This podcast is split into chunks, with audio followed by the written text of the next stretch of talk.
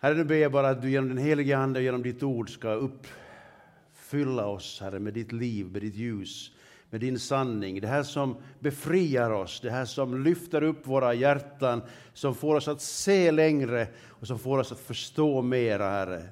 Herre, jag ber att du ska hjälpa oss som är lite lite eh, långsamma att förstå ibland, här. att vi ska få lite hjälp idag att förstå lite mera. Tack för att du, Herre, är här för att undervisa oss ifrån ditt ord. Jag tackar dig för att var och en som lyssnar, Herre, får ta emot i tro, Herre, det som du har förberett för var och en personligen. Amen. Jag tänkte tala idag om när Jesus ändrar omständigheterna. Vi talar ibland om omständigheterna, vi skyller på omständigheterna för att saker och ting blir som de blir och vi gör som vi gör och vi känner som vi känner. Och ibland försöker vi ändra omständigheterna och det väl, kan också vara helt okej. Okay.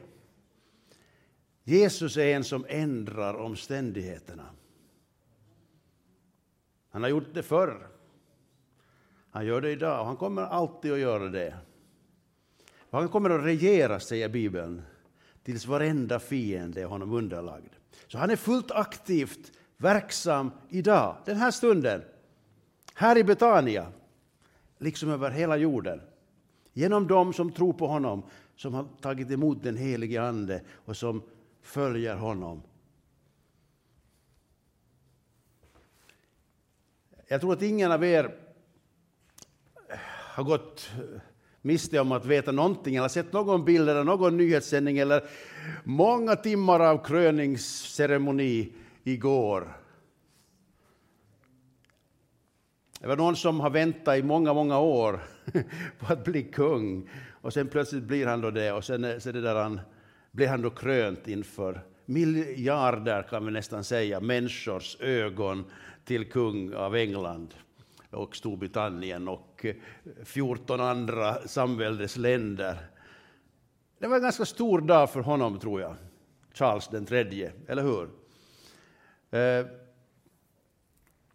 varför jag tog den här bilden var ändå det som på något sätt stod ut när jag tittade på kröningsprogrammet igår. Att det var ju en, en, en gudstjänst där man först och främst deklarerar att det är Jesus som är kungars kung och herrars herre. Och den här jordiska kungen gör väl i att be om nåd, om vishet, om förstånd av Gud för att kunna utföra sitt verk här på jorden. Och man får tycka vad man vill om sådana monarkier och, och, och ceremonier. Men jag tänker ändå att det är stort att miljoner och miljarder människor ser att kungen böjer knä och ber om Jesus, hjälp mig. Jag tror det har betydelse för omständigheterna i England att hans landsmän ser att den här kungen som har så mycket pengar och så mycket åtminstone informell makt och har en position som han har ärvt och så vidare. Åtminstone offentligt så erkänner han sitt stora beroende av att Gud hjälper honom. Jag tror att det är bra för ett land att deras ledare, om de sen är politiska ledare eller, eller symbolledare eller andliga ledare, tydligt deklarerar vi behöver Guds hjälp. Jag tyckte också det var rätt fint av honom att ta in laidasta laitaan, det vill säga från, från katolska kyrkan till ortodoxa kyrkan. Till och med också de fria kyrkorna var med där för att be för kungen.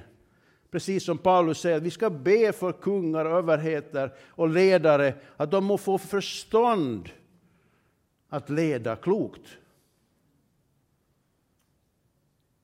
Så det ska vi också fortsätta göra, be för Finlands ledare.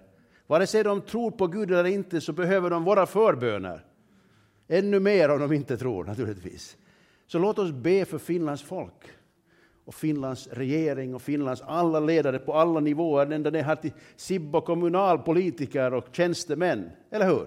Och lärare och eh, sjukskötare och vad de allt heter, som arbetar för att samhället ska utvecklas och må bra. De behöver Guds hjälp. Annars blir omständigheterna svårare. Nu är vi ju också mellan påsk och pingst. Jag tänkte vi skulle idag studera lite vad som hände mellan påsk och pingst. Det är ganska naturligt så här kronologiskt. Vi har talat mycket om vad som hände på påsken, vad det innebär. Vi ser fram emot att få fira pingst och tala om den helige Ande igen och hur det fantastiska är att vi kan få connecta med Gud genom den helige Ande som ingen annan än de som tror på Jesus kan göra. Men ni vet då, de här verkliga omställningarna i omständigheterna. Lärjungarna hade gått med Jesus i tre år. De hade hört underbar undervisning med auktoritet. De hade sett under ske. De hade lärt känna Jesus som den här som har empati med de slagna, med de svaga, med de sjuka. Och så vänds deras förhoppningar och deras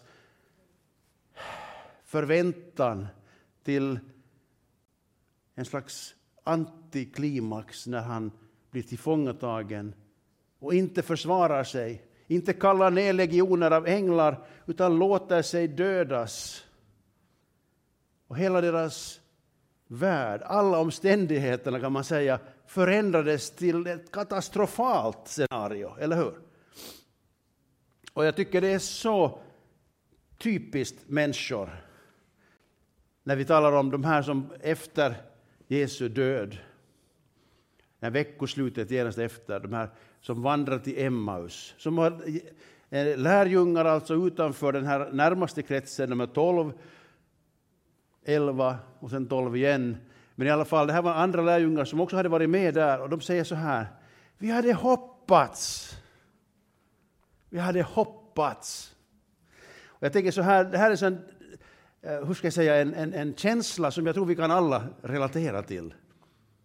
Har vi varit med om sådana tillfällen när vi tänker vi hade hoppats att det skulle gå bättre, att Gud skulle gripa in. Vi hade hoppats att det skulle bli någonting annat än vad det sen blev. Visst är det här bekant känsla på, på det personliga planet och i större eh, cirklar också. Vi, vi kommer alla in i det här läget någon gång under vårt liv, flera gånger antagligen, där våra förväntningar och förhoppningar grusas. Det hör till livet. Här var det ju faktiskt så att det här var någonting som Jesus gjorde. Han lät dem gå igenom de här väldigt stora hur ska vi säga, känslomässiga omställningarna. Från förväntan, förhoppning till förtvivlan och rädsla. Så att, eh, han är inte rädd för våra känslor, att vi reagerar på våra omständigheter, våra upplevelser är väldigt hur ska jag, kända för honom. Låt oss läsa där de här Emmausvandrarna då träffar Jesus utan att veta att det är Jesus. Och de är bedrövade. Och han frågar dem varför är ni så bedrövade? Nu har du nu inte hört det här att Jesus som vi hade hoppats på skulle vara Messias och frälsaren, han har gått och blivit dödad. Vi hade ju hoppats att det skulle vara någonting annat. Det var han som skulle befria Israel. Det hade vi ju hoppats. Och då säger Jesus, han tar dem nu ett steg vidare genom den här bedrövelsen. Då säger han så här, så tröga ni är i tanke och hjärta till att tro på allt som profeterna har sagt. Måste inte Messias lida det här för att sen gå in i sin härlighet? Och han började med Mose och alla profeterna och förklara för dem vad som stod om honom i alla skrifterna. Och då reagerar de på, något, på ett bra sätt, de här lärjungarna. De säger, stanna hos oss! Det här måste vi få höra mer av. Eh, vi, vill förstå det här. Att om det nu är så här att skrifterna har sagt att det här skulle hända, då har ju Gud en plan. Då finns det ju en väg framåt. Då kommer det att hända någonting mer än det jag ser, det jag förstår just nu. Och han uppenbarar sig för dem sedan så de kände igen honom vid brödsbrytelsen som de hade tillsammans hemma i huset så att säga. Och så försvann han. Han tog inte alls hänsyn till deras bräckliga känsloliv. Utan, ja, nu var han klar med den här passusen, nu går vi vidare. Men de då, som ni ju känner väl till, säger till varandra, brann inte våra hjärtan när han talade med oss på vägen, när han öppnade skrifterna för oss. Här tycker jag jag ser en liten hemlighet för den troende. När vi blir förtvivlade, när vi funderar hur ska det gå i den här världen, i det här landet, i den här kommunen, i, det här, i vår familj, i vårt liv. Då har vi Jesu liksom undervisning som på något vis hjälper oss förstå att det finns en större plan som Gud har som vi måste bli bekanta med för att inte bli så navelskådande eller så kortsynta eller så trångsynta att vi liksom blir fångar i vår egen begränsning av tanken. Därför att vi inte känner till skrifterna, vi känner inte till profeterna, vi känner inte till vad Jesus har sagt. Men han började lite öppna skrifterna för dem och de blev entusiastiska. De blev, ja men då finns det ju hopp här, eller hur? De bröt upp i samma stund och återvände till Jerusalem där de fann de elva och de andra lärjungarna samlade. Dessa sa, Herren har verkligen uppstått och han har visat sig för Simon. Och själva berättade de om vad som hade hänt på vägen och hur han hade låtit dem känna igen honom vid brödsbrytelsen. Alltså det är ju en fantastisk liksom, upplevelse här. De börjar, det händer ju förunderliga saker. Omständigheterna ändras här minut för minut. Jag hinner ju inte ens med när det ändras hela tiden. Har du varit med om det någon gång? nu händer det här. Ah, ja. Först kommer covid och sen kommer kriget och sen kommer prisstegringarna och sen kommer våren. Nej, det händer för mycket. De är alltså samlade, Emmausvandrarna, de elva och en del andra lärjungar. Då kommer Jesus själv, mitt ibland dem stod han och sa till dem, frid vare med er. Det hjälpte ju inte. Jesus säger frid vare med er och så blir de uppskakade och rädda. För de trodde det var en ande de såg. Men han sa till dem, varför är ni så oroliga? Varför kommer det upp tvivel i era hjärtan? Se på mina händer och mina fötter att det verkligen är jag. Rör vid mig och se. En ande har inte kött och ben som ni ser att jag har. När han hade sagt detta visade han dem sina händer och fötter. När de i sin glädje och förundran fortfarande inte kunde tro frågade de, har ni något ätbart här? Jag tycker han är så prima, Jesus, när han, liksom, han tar med dem in i måltiden igen, där han liksom inbjuder dem till gemenskap och får känna igen honom och verkligen bli liksom bekräftade i tron på att det var faktiskt han, han lever faktiskt, han är på riktigt, han, man kan ta i honom, han kan äta bröd och fisk och allt vad vi nu har här. Helt otroligt. Jag tycker det är bra. Om ni märker någonting som återkommer i Jesu liv och vandring och exempel, så är det att han äter med folk. Och han pratar med folk när de äter. Jag vet inte om han pratar med mat i munnen, men åtminstone däremellan. Eller hur? Det är där vi får dem väldigt mycket undervisning och insikter kommer just vid måltiderna. Jag tänker därför alfakursen som vi har är ett bra exempel på hur hur människor lär känna varandra och man börjar dela livet med varandra när man slappnar av och äter något gott tillsammans. Låt oss äta mycket tillsammans med varandra, men också med andra, eller hur? Och ta det här tillfället här, mitt i måltiden, vill Jesus vara med. Ät med Jesus. Det slog mig bara här när jag tänkte på det här, just med den här måltiden, Jesu kärlek till måltidernas gemenskap. Att tänk om, om vår, när vi ber Gud välsigna maten som vi gör ibland, liksom som en liten formel, eller lite sådär, för att vi brukar göra det ibland, det hör till. Men tänk om vi egentligen skulle inse det här att vi inbjuder Jesus till att dela vår måltid. Tänk om vi kunde ta det från det hållet. Tack Jesus för maten, välkommen att dela den med oss. Dela den här gemenskapen vid vår måltid, att du är med här.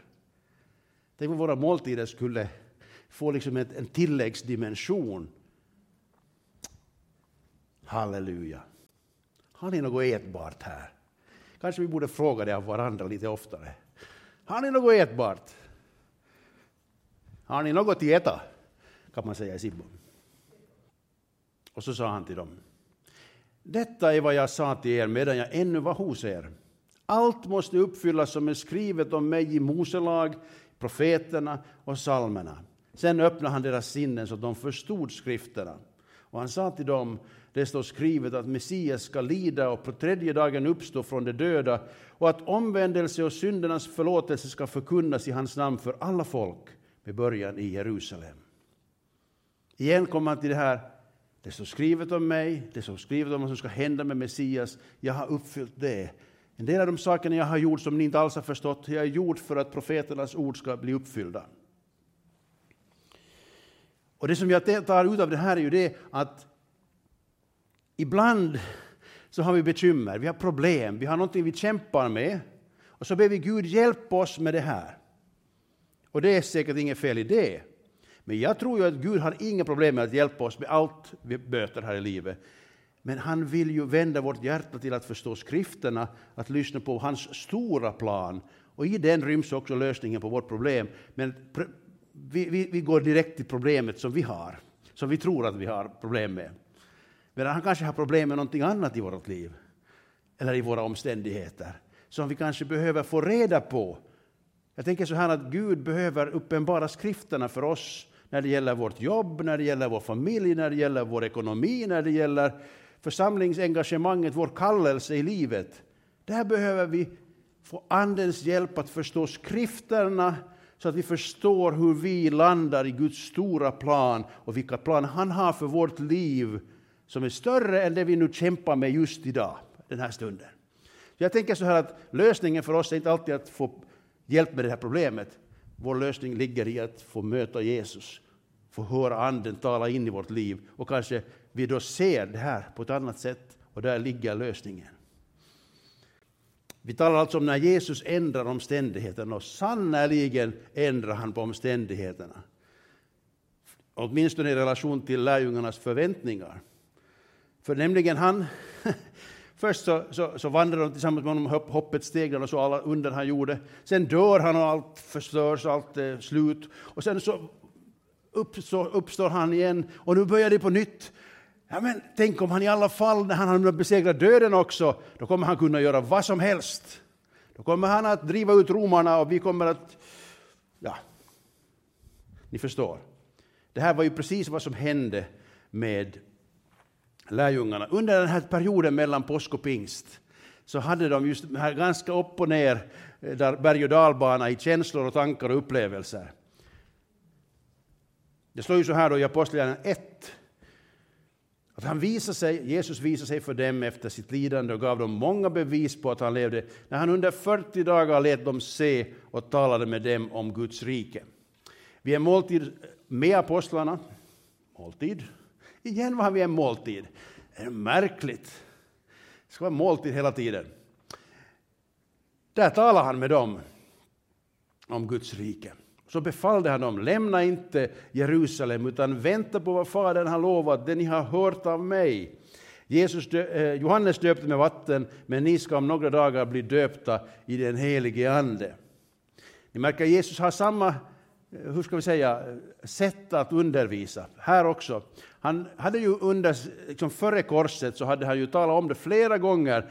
Messias, Människosonen, jag skall bli dödad och på tredje dagen ska jag uppstå. Och de hade nog hört det.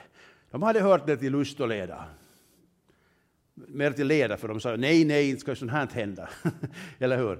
Men i alla fall, de hade inte riktigt kunnat ta till sig det där, att var det här faktiskt en del av de profetiska orden. Var det faktiskt meningen att Messias skulle lida och dö? Och nu säger han samma sak igen. Att, Okej, okay, det här var inte färdigt ännu, utan nu, det kommer att komma mera, det kommer att hända mera. Livet kommer att förändras, omständigheterna kommer att ändras igen. Vänta lite bara, vänta lite bara så ska det ske. Det som jag har sagt åt er för länge sedan redan att ska börja hända, nämligen att ni ska bli döpta i den helige Ande. Jag tycker det är så, det är så fascinerande det här med, med, med, att Jesus döper i den helige Ande, för det sa Johannes redan tre år tidigare, när Jesus började sin tjänst. Så att här kommer Guds lamm.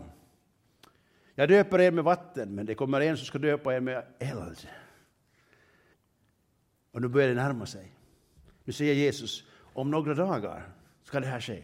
Om några dagar ska ni bli döpta i den helige Ande. Tror ni att de visste vad det betydde? Nu hade de ju lite sett Anden verka naturligtvis, uh, inte minst genom Jesus. Men vad skulle hända med dem? Och hur skulle det förändra deras liv. Och, och, och var skulle Jesus vara då? Här, I det här skedet, när han säger det här, så vet de ju inte att han ska gå till himlen. De räknar med att nu, nu, han ju, nu lever han ju, så nu, nu blir han kung. Nu ska han upprätta rike. Och han säger, mm, vänta några dagar så ska ni bli döpta av den helige Ande. Okej, okay, bra, bra, fint, fint. Det tyckte de ju säkert var fint. Men, men, men vad då, du då? ja, Jesus han ändrar på omständigheterna igen. När de nu var samlade frågade de honom, Herre, är tiden nu inne då du ska upp, återupprätta riket åt Israel? Han svarade dem, det är inte er sak att veta vilka tider eller stunder som Fadern i sin makt har bestämt. Men när den helige Ande kommer över er ska ni få kraft och bli mina vittnen i Jerusalem, i hela Judeen och Samarien och ända till jordens yttersta gräns. Oj, oj, oj. Vilka omständigheter han öppnar upp för dem. Här hade de tänkt bli ministrar i Jesu regering. Men så säger han, nej men ni ska fara till jordens yttersta gräns. helt, helt nya uppdrag. Helt, det hade de väl inte tänkt att de skulle bli. De hade ju kommit från Galileen till Jerusalem. Det var väl en resa nog det. En riktig klassresa kan man säga. Eller hur? Och nu säger han, nu ska ni gå till Samarien och så ska ni gå till hela jordens yttersta gräns. Hoho. Jag förstår att de inte hade så lätt att hänga med i det som Jesus säger, för han öppnar upp ett så stort perspektiv för dem. Så det vi kan dra slutsatsen av den här tiden mellan påsken och pingst, att Jesus ändrar omständigheter. De kan ändras av andra orsaker också, men när Jesus ändrar omständigheter så blir det bra. Men det blir annorlunda än vad vi hade kanske förväntat oss. För han nöjer sig inte med att alltid bara ta vårt problem och lösa det, utan han vill hjälpa oss att se att han har en större vision som han vill ha oss med i. Han har större problem som, som han vill ta tag i och som han vill hjälpa oss att vara med och lösa. Och jag tänker så här rent konkret för oss här i Sibbo som troende. Omständigheterna har ändrats genom historiens gång ganska ordentligt. Jag tänker på de här lärjungarna vi nu läser om. Jag tänker på de första kristna under de första århundradena, som var en liten grupp, en minoritet av alla minoriteter, som ofta blev missförstådda. Folk upplevde att de var störande, folk upplevde att de var ett hot mot den rådande ordningen. De blev förföljda gång på gång Ibland spontant, ibland systematiskt av de som hade makten i olika områden. Vi vet att det finns många som fick uppleva martyrdöden. Men fler och fler blev kristna. Fler och fler mötte Jesus. Fler och fler anslöt sig till den här tron att Jesus har någonting bättre för mig som är värt alla offer, värt martyrium till och med. Sen vet vi att i kyrkohistorien så gick det så att så många blev, och till och med också de här makthavarna blev, influerade av den kristna tron så de tog emot den och gjorde det till statsreligion och det blev en statskyrka eller en kyrka som så att säga var allierad med statsmakten och vi har den katolska kyrkan och vi har den ortodoxa kyrkan och så småningom andra kyrkor, och som här i Finland har vi den lutherska kyrkan som är den här har varit kopplad till staten och varit liksom, säga, identitetsbärande i landet. Vi har I England har vi Church of England, som på något vis den här, den här kröningsceremonin var en, en, en, en slags um, eko från en, en, annan tid nästan. Vi vet att tyvärr, precis som i Finland, så är, de, är majoriteten av, av engelsmännen, eller de som bor i Storbritannien, inte aktiva troende. De är inte ens aktiva med, de är inte ens medlemmar i Church of England. Eh, de är bara någonting på 40 procent ungefär, 45 procent. Idag. Men det fanns ju kvar ännu den här liksom pompan och ståten och de stora katedralerna och ceremonierna. Och för många så är det totalt, eh, liksom, hur ska vi säga, eh, meningslöst. Det var nästan lite eh, komiskt att lyssna på den svenska kommentatorn från Sveriges TV. Som, ja, men är, det något religiöst i det här också på något sätt? Det var nästan som en, men vad, vad har det här att göra med någonting med vårt liv? Att det ska vara någon religiösa ceremonier också? Då var det någon annan kommentar som visste inte, ja men det, det här är liksom, det här är, det här är hela, hela grejen är religiös. jag tyckte det var jätte, jätte kännetecknande på något vis för vår världs okunnighet i, i vad den kristna kyrkan står för, vad den här historien har haft med sig. Och så här. Men, men på något vis så tänker jag ändå att det här är ändå en, en resa som, som mänskligheten har gjort. Alltså. Från den kristna kyrkan har varit väldigt liten och förföljd. Sen blir den statskyrka ganska liksom, dominerande och förföljer i och för sig andra och inom sig själv, inom rörelsen. I väst upplever vi nu en period där vi igen ändrar omständigheterna så att den här kyrk, kyrkfolket blir mer och mer en minoritet igen. Och som vi kan ana så, så finns det väl många, många tillfällen där också aktivt troende som tror på Bibeln, som tror på Jesus, kommer att bli förföljda därför att det är så politiskt inkorrekt. Det är så på kant med hur människor vill tänka och leva idag. Eh, den som tror på Bibeln kommer definitivt att vara i konflikt med det som är politiskt korrekt, det som är den allmänna opinionen, det som också aktivt bedrivs helt emot den kristna tron. Men jag tänker så här, om den första kristna kyrkan hade den inre kraften genom den helige Ande att utstå alla möjliga problem och utmaningar och svårigheter, förföljelse, så har vi fått också del av samma kraft. Så vad än våra omständigheter ger, ger åt oss, så har vi Gud på vår sida. Och så länge vi lyssnar på Jesus, så länge vi tar del av skrifterna och förstår vad profeterna säger, också om vår tid och om vad Guds räddningsplan innebär för oss just den här tiden på just den här platsen, så behöver vi ju inte tappa modet. Vi behöver inte tappa kraften, för kraften har vi i den helige Ande. Kraften har vi i bibelordet. Kraften har vi i gemenskapen av de troende i församlingen. Det här är en enorm skatt, en fantastisk gåva som vi har fått och som vi vill gärna inbjuda andra till, eller hur?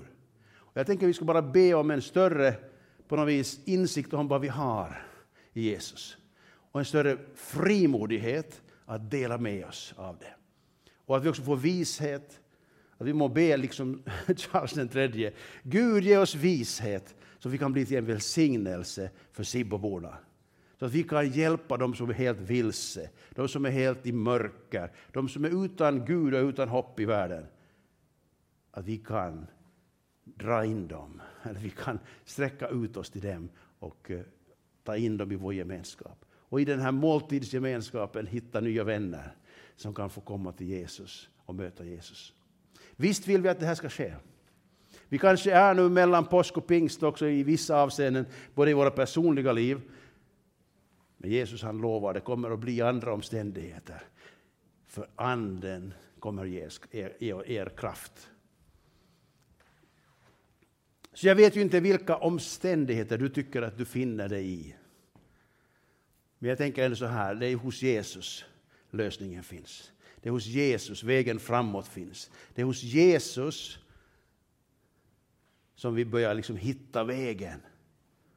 Så det, det enda jag kan säga åt dig är det att låt oss gå till Jesus. Låt oss gå till ordet. Låt oss be om Andens närvaro i våra liv. Så att vi bättre och bättre kan förmedla Guds rike till Sibboborna och vart än Gud kallar oss.